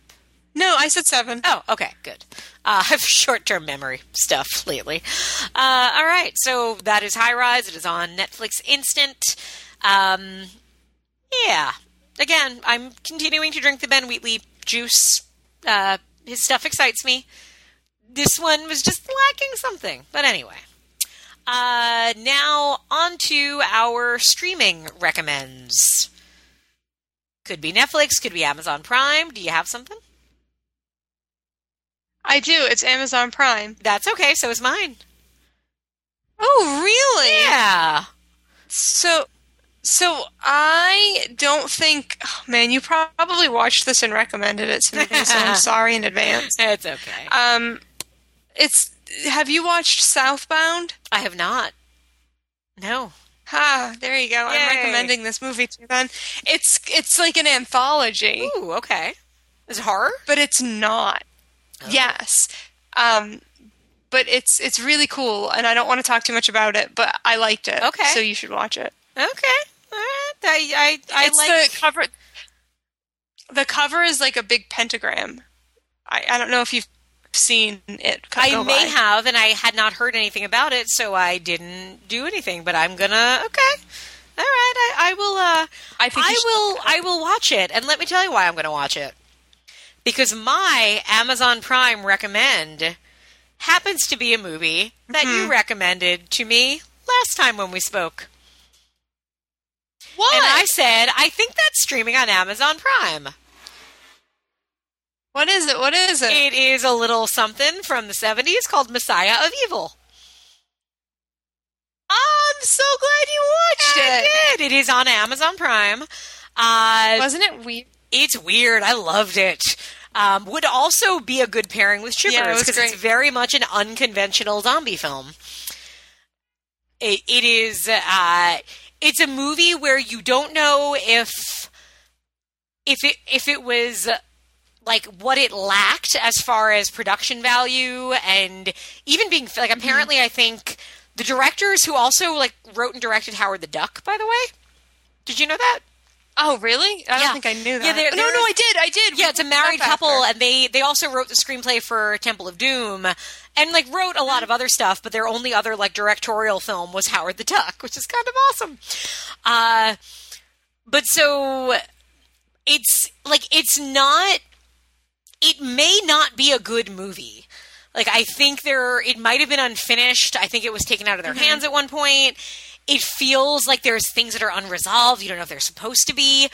I don't know if these moments of silence are just because they didn't know how to put music in there or what, but it all comes together and it works.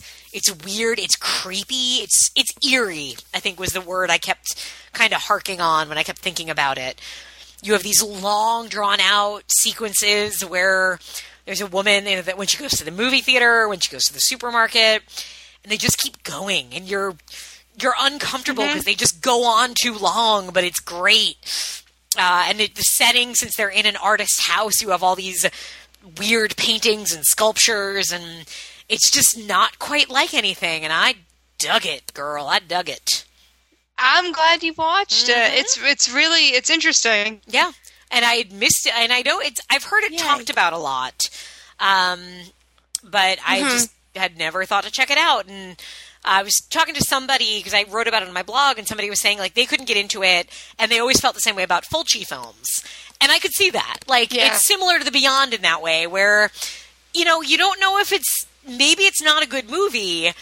But if it works for you, it just clicks and it really works for you. Um, so I dug it. Yeah. All right, and now, Hooray. speaking of spooky things, Christine, spooky. yes, spooky It's- thing. We're almost into October. The next time we record, it's we gonna be October. October. So we will have our, It is. you know, our pumpkin spice flavored microphones on, uh, and we're going to talk about Mm-hmm. some horror movies. You excited? Yay! I am. All right. So the I first think we've one, picked some good ones. Yeah, well, the first one was my pick because um, I have Yes. been itching to rewatch this film for years. Uh, I saw it in the theater when I was a wee one, and it scared me.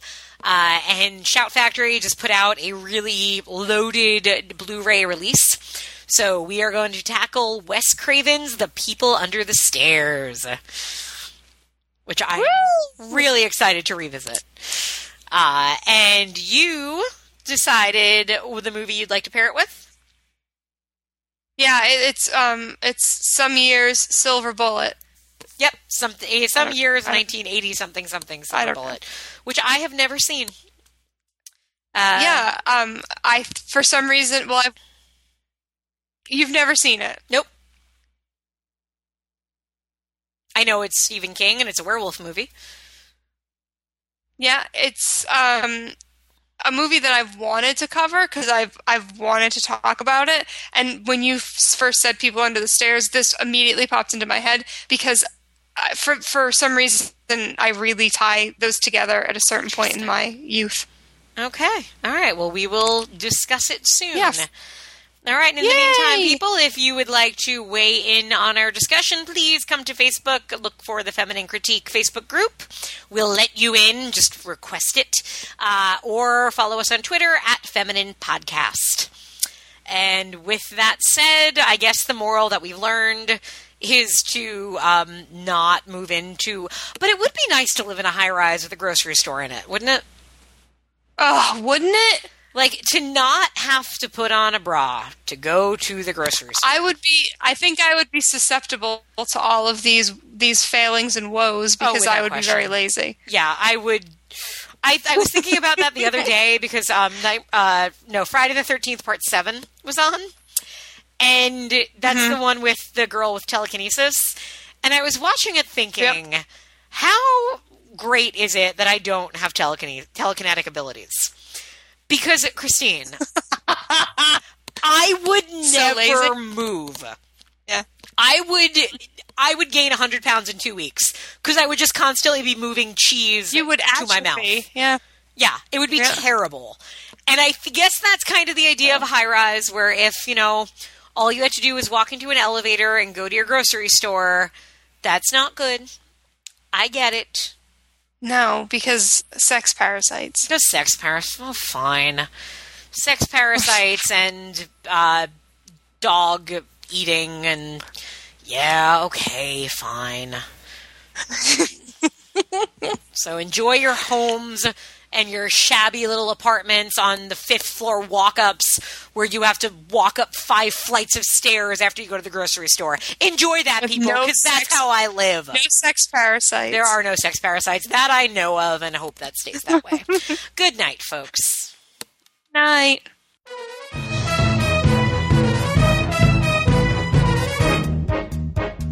Out, out, out, time to get out. Out, out, gotta just rip out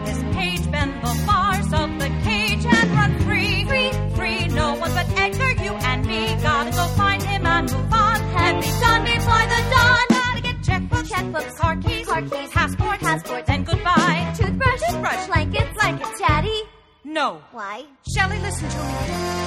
What do you do when you blow out a tire? Tire? Trash it! Some holes you'll never patch. You'll never patch? And who do you save when your house is on fire? Fire? Don't bring the guy who lit the match. Who lit the match? So we'll get a post office box and we're gonna change all the locks and we're gonna stay with my cousins a while. Then we'll get a three bedroom house with a white picket fence and a gun and a lawyer. Smile. Gonna get a homeowner's loan. Good. Gonna get an unlisted phone. Good. Gonna get away from a town gone insane. Kinda thought they would. Then we'll get a three bedroom house. A beautiful three-bedroom house. A wonderful three bedroom house with a great big pickle on a chain. Okay, okay, okay, okay, okay. Right, right, right, mother, you're right. Right. Right. Still kind of sad that my dad lost with marbles he had, but we're free. Free! I'll get a brand